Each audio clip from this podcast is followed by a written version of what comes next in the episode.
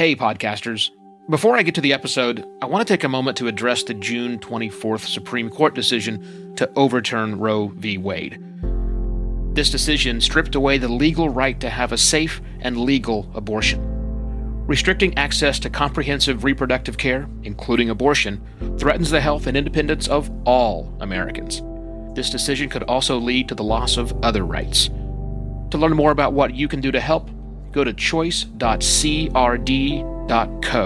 That's choice.crd.co. And I encourage you to speak up on your podcast as well. Take care and spread the word.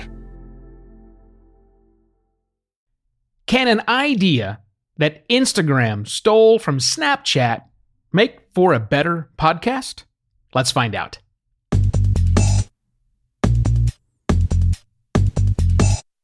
Hello and welcome to another podcast pontifications with me, Evo Terra.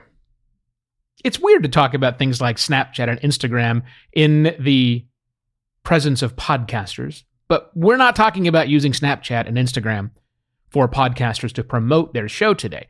No, today I want to talk about an idea I had I've had for a while about packaging shows about packaging the content that goes into a single episode and borrowing an idea from our friends at Instagram Stories, which again, they stole from Snapchat.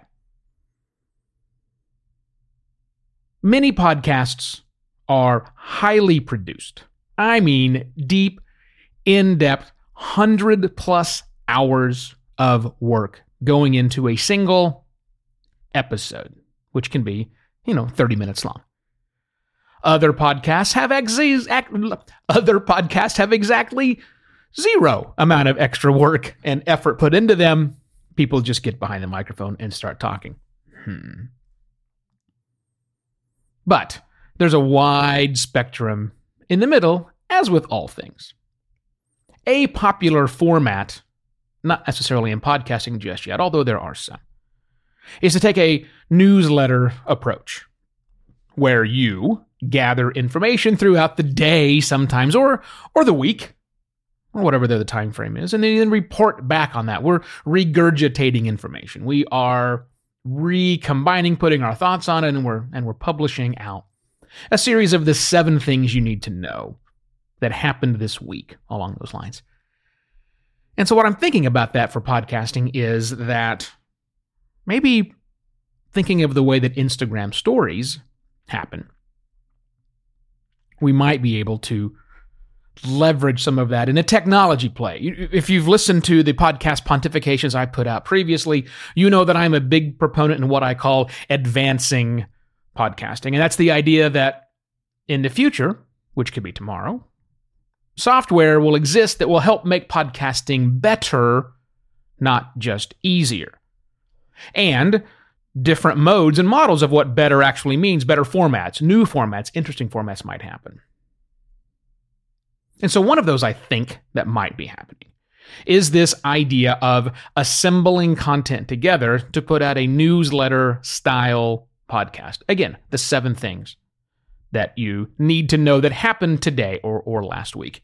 There are a couple of programs I listen to, a couple of shows that do this on a daily basis, actually. They compile news throughout the day and they release their episode at night. Uh, James Cridland, podnews.net, does the same thing. He's assembling news throughout the day and then reading the headlines of that news, which he also puts out in a, in a newsletter format as well. But there's a podcast. You can subscribe to podnews.net, the podcast, and get the three to five minutes of content that James records every day uh, once once it's all done. But in, in, in these cases, I think what's happening is the producer of these shows are assembling the news throughout the day. They're writing notes. They're making their suggestions. They're getting their script together. And then at the end of the day, at the end of the news gathering cycle, they sit down behind a microphone and they record that which they've written down. Great. But here's where I'm thinking about taking an Instagram stories approach.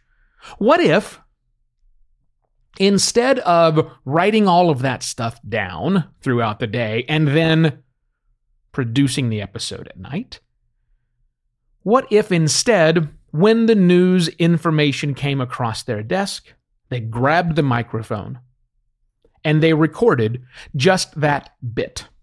Just that important thing about that one news article. And they were done with that particular news article. Much like you would for Instagram story, then you would publish that to Instagram stories. And here's where I'm saying we would not do that. In this world, where the podcaster is taking the Instagram stories approach, they would capture and gather the content for that segment, but when they would publish it, it would be in some sort of a queue, held privately somewhere. Perhaps sitting on their desktop somewhere, or perhaps some software will come along in the future which will enable this to be better. But let's just talk about the mechanics for a moment. So they sit down and record that one single episode. They're that not an episode, that one single piece of content. And then they go back to gathering the news and information of the day. And the second piece comes along. And they grab their microphone and they record their thoughts, comments about that. Rinse, repeat five or six times throughout the day, 10 times, whatever the number happens to be, until they have a lot of content gathered. Much like we go out and gather tape, if you will, or when we're on the street recording people. But in this case, it's not just raw stuff we're going to use eventually. This is finished individual pieces that just need to be assembled. And then, once all those pieces have been gathered and produced individually, then it's a matter of sitting down and instead of narrating all of it as you normally would do, now your job as a producer is just simply to assemble grab your intro, grab your outro, put the pieces in place, drop in some transition music, and hit publish at the end. Skipping the script because you're not really writing the whole thing. You're gathering information throughout the day or the week or whatever you feel is important. You still have some ability to do editorial on it. Maybe there's a piece that supersedes that which you've written previously. Okay, just don't put it. You have seven segments, you only want to use six, fine. Use six. It's an interesting way to think about assembling content. So rather than, it, it's really a, a work shift, it's shifting when you're doing the work rather than being in gather mode first and then recording and editing mode. Now you're in all three together. You gather the news and you talk about just that one bit. You can even edit it down if you want to. If you stumble or whatever, fix it. Fix it all right there. Fix it during that time. Get that one segment done, saved off. To change in the way that you approach things. Now I talk about it because yes, we could we could do all this together. I could be doing this right now if I wanted to. I could fire up Hindenburg, leave it running in the background, Of course, I use Hindenburg to do work for clients, but nonetheless, uh, ignoring that for a moment, I fire up Hindenburg, record these clips, save them off in a. They've got a Hindenburg Journalist Pro has a fantastic way of keeping clips organized. Kind of think about it, Scrivener for a minute, but that's back back on topic. Back on topic, Evo. I could do all of that right now, but I wonder why isn't there software that enabled me to do this? Why can't I sit down behind the microphone, record it, automatically shove it up to the cloud, and have it hold on to the information, hold on to the bits for me. And then I do it again and again and again. But instead of doing it on Hindenburg throughout the day, it's an online product that I'm using. And I just go through and select the individual elements that I want to be in the show, in what order. And the software is smart enough to drop the head and the tail and the transitions in between things. We need that software. I think if somebody built that software, there would be a lot of people lined up to utilize that service. There you go, hosting providers. There's my free idea for you today. Build a stories for podcasters. Maybe. Interesting thought processes. I like to think interesting thoughts about podcasting. It's why I do the show called Podcast Pontifications. If you need some help with your podcast, thinking about what you should do next or how your business, preferably, should launch into the podcasting space because, you know, that's a thing now, get in touch with me.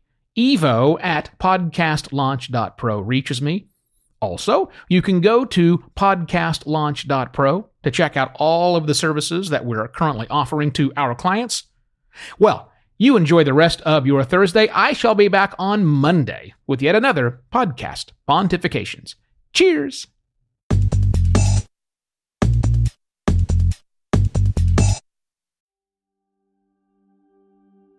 While Americans overwhelmingly support the right of an individual to make their own decisions about abortion, unfortunately, that right is no longer protected everywhere in the U.S. The Supreme Court overturned Roe v. Wade on June 24th.